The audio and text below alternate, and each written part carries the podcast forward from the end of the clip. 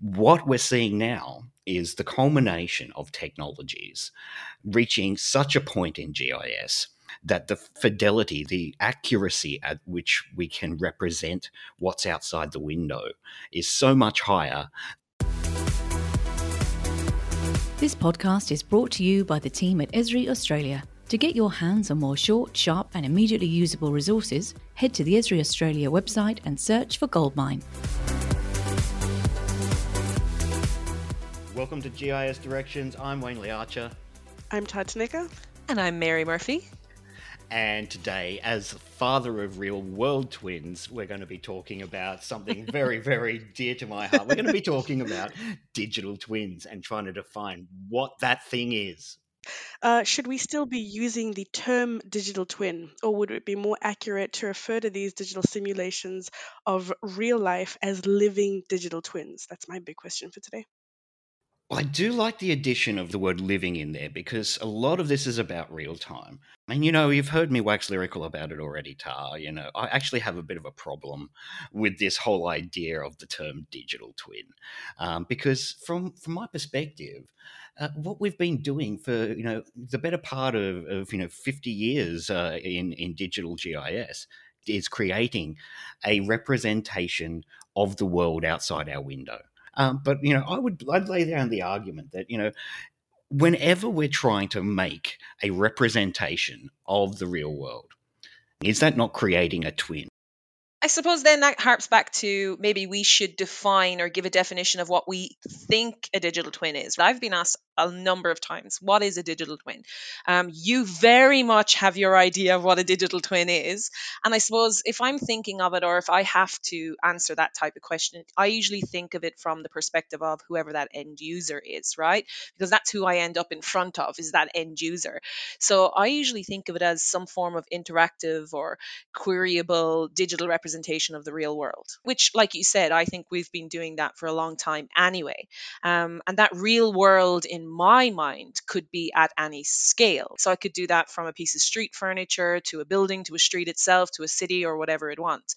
But I, as the end user, I want to be able to see the features, understand the relationships between them, and have them uh, behave as I would expect them to behave, those relationships to behave under certain conditions. And they could be real time conditions or me entering parameters or modeling scenarios and seeing those results. So you know it's a high bar that i have as an end user what my expectation of a digital twin is so conceptually for me it's almost metaverse-esque kind of thing that's what Ooh. i'm getting into right Oh, okay, okay. I like that. So I need to point out that, uh, firstly, it's essential that we look backwards to look forward. And by that I mean, you know, we have a rich history of map, paper-based maps, digital maps, as well as schematics for infrastructure and building information models. So we already have a digital record of our world but you know what we should be focusing on is a living record of our world what's here and now. How has it changed? What have we done better? What can we improve? We talk about sustainable practices and the future and they're all fair points absolutely but we need to have access to our current state if we want to promote and engage the smart city framework. Living twins they enable us to undertake you know simulations integrations testing monitoring maintenance of everything from infrastructure to buildings to what our future can be. So that's that's really where I fall into the living twins. Digital twin, yes. Living twins, that's that's where I'm going with this. I love the, the use of the word simulation there, Tar, because I mean, if we actually have a look at the you know the, the, the dictionary or the Wikipedia definition of what a digital twin is, um, it, it, says that it's a virtual representation of a real world physical system or process. But if you have a look into it deeper, it actually was born out of NASA uh, in an attempt to improve the way they model their spacecraft within the physical world. And what we're seeing now is the culmination of technologies reaching such a point in GIS that the fidelity, the accuracy at which we can represent what's outside the window is so much higher. And we understand that because of the fidelity of the data in the world around us. We get to see, you know, the traffic, uh, you know, flowing by us. We get to see the river flowing under the road or over the road. We get to see the surface of the road, and that I think is the real key to this notion of twins. it's bringing in all of these various different data sources, all of this this data at different levels of granularity, uh, and, and and uh, different levels of real timeness, uh, so that it becomes more and more like the experience we have in our head as we're walking around in the 3D world. I love what you've just said there that um, it's smart city thinking. It's smart cities and where a lot of our local and state governments are heading to or they're at. Um, and speaking of smart cities, you know, Singapore created the first country scale digital twin and they brought in imagery data and building information models and transport information data and used it to redesign major sections of Singapore's rail infrastructure. And that right there to me, that represents a beacon for digital twins and smart city thinking. You know, let's note that as an island nation, being able to represent true buildings and infrastructure represents a huge benefit for this side of the world, structurally, culturally. So that really speaks into, you know, the fidelity of that data, how we're creating a true representation at such a large scale, and we're really moving towards those smart cities. As a member of a community, that that's where I'm trying to go. That's where I'm trying to be. Yeah, and and I'm going to bring it back to my kind of end user experience here, right? And exactly what you've said as well, Wayne, um, in combination what you've said there in Ta, is this idea of where that level is, right? Where is that threshold? Once we cross a particular threshold, are we now in digital twin territory?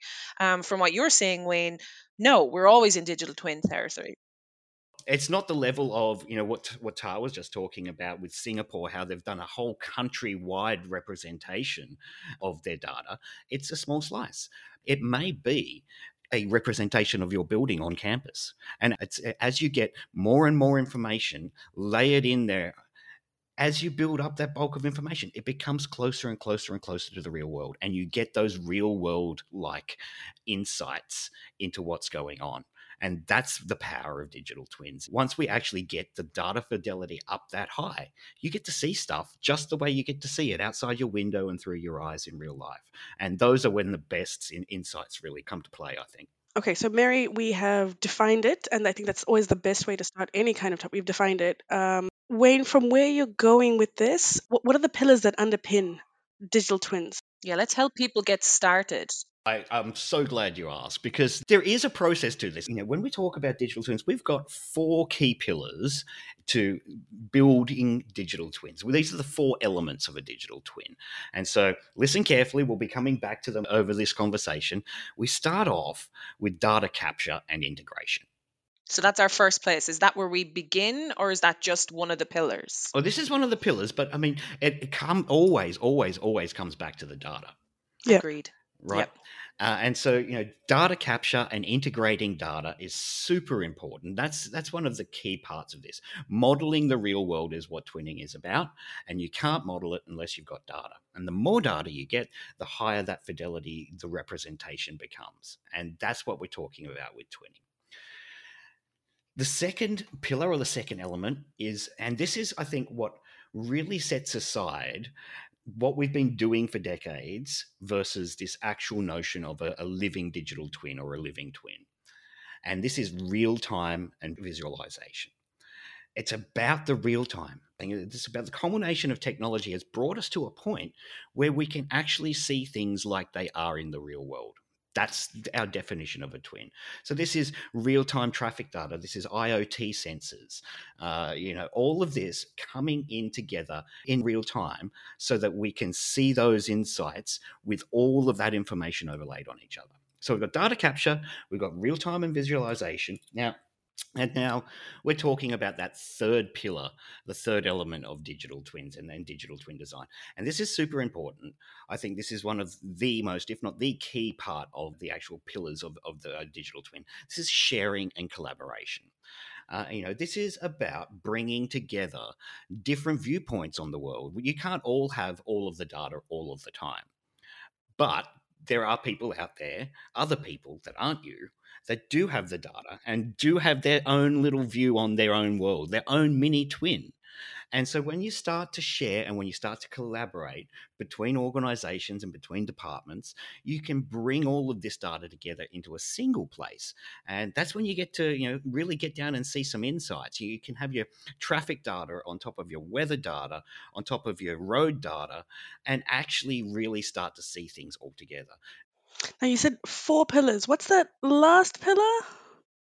Well, I I don't necessarily think that this is a pillar in terms of it doesn't actually drive building the twin. This is the why we do it, right? So what it is, I know you know what I'm about to say, Mary. It's analyzing and predicting. This is the why do we build a twin? It, it answers that. Yeah, leveraging the twin. Absolutely. Get, realizing the, the twin effect, the digital twin effect. Focusing on those first three pillars, then I guess where do we where do we land? What are we doing? Like how are we getting that data? How are we capturing it? How are we visualizing and collaborating? What's the tech behind it? That's what I'm here for. Yeah, so how do we like start from the beginning? Because we've said, you know, we have data capture and integration as probably that first step there at the very, very beginning. So, how do we actually build it? How do we do this brick by brick, pixel by pixel? How do we jump in and actually start doing this? How do we build this digital world, this living digital world?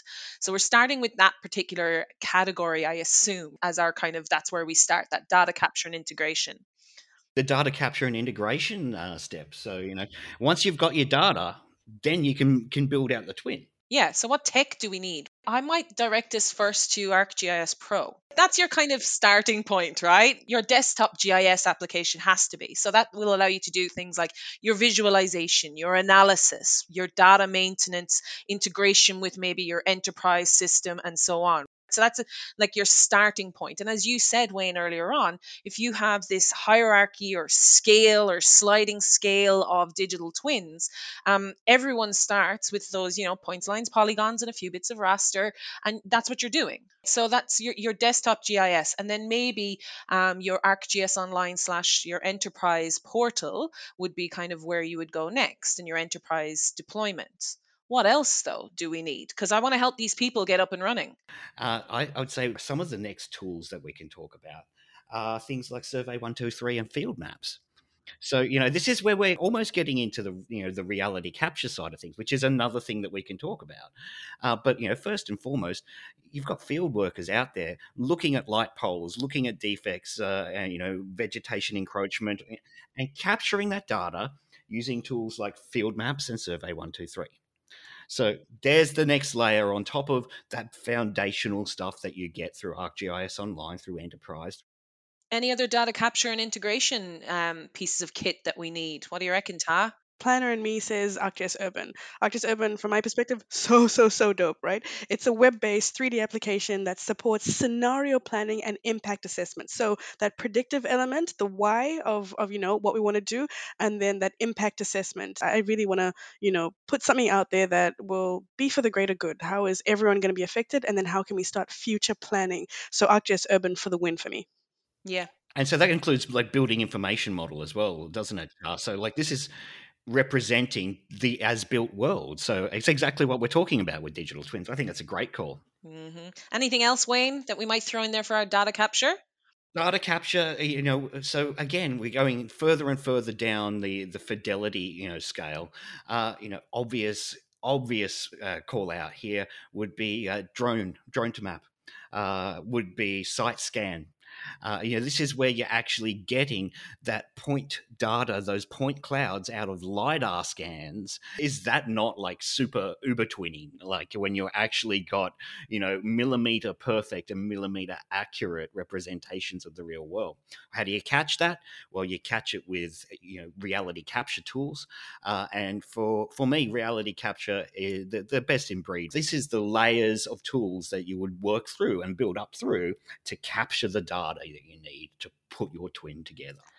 All right, so that's lots of lovely information around the products and we can use in this particular part of the um, process for our data capture and integration. But have we got any examples?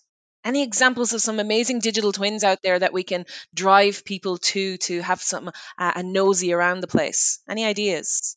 Yeah, yeah. I want to jump in and say Snowy Hydro for the win for sure. Fabulous.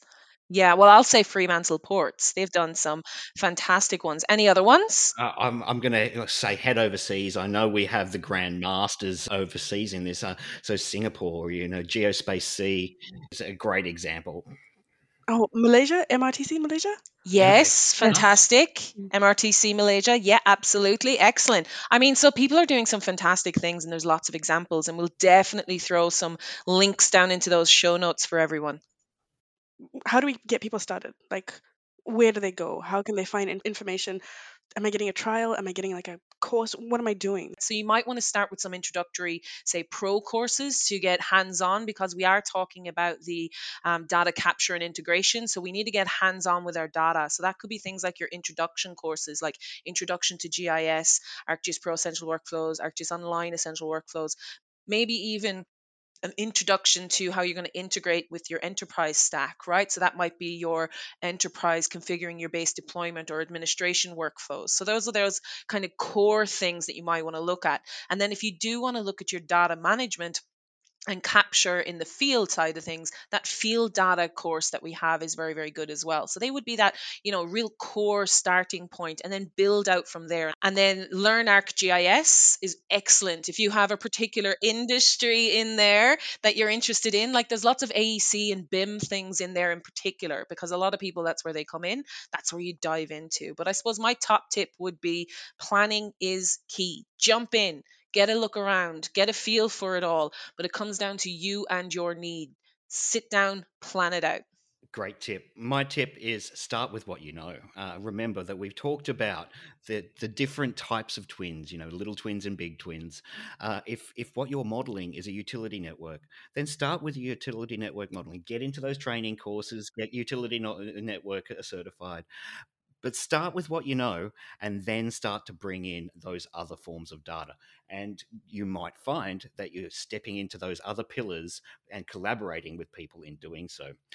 To help you get started with these tips, we've added all the resources we've spoken about to our website. So that's gisdirectionspodcast.com.au, including all the information you'll need to get started with the four pillars of digital twins. I said four there, Wayne. I know you say three, but it's definitely four pillars. We'd also love to hear any tips from you guys, the ArcGIS user community. So jump onto the website to send them through or connect with us through LinkedIn or Twitter, and hopefully we can feature some of those tips as part of our resources and ongoing program.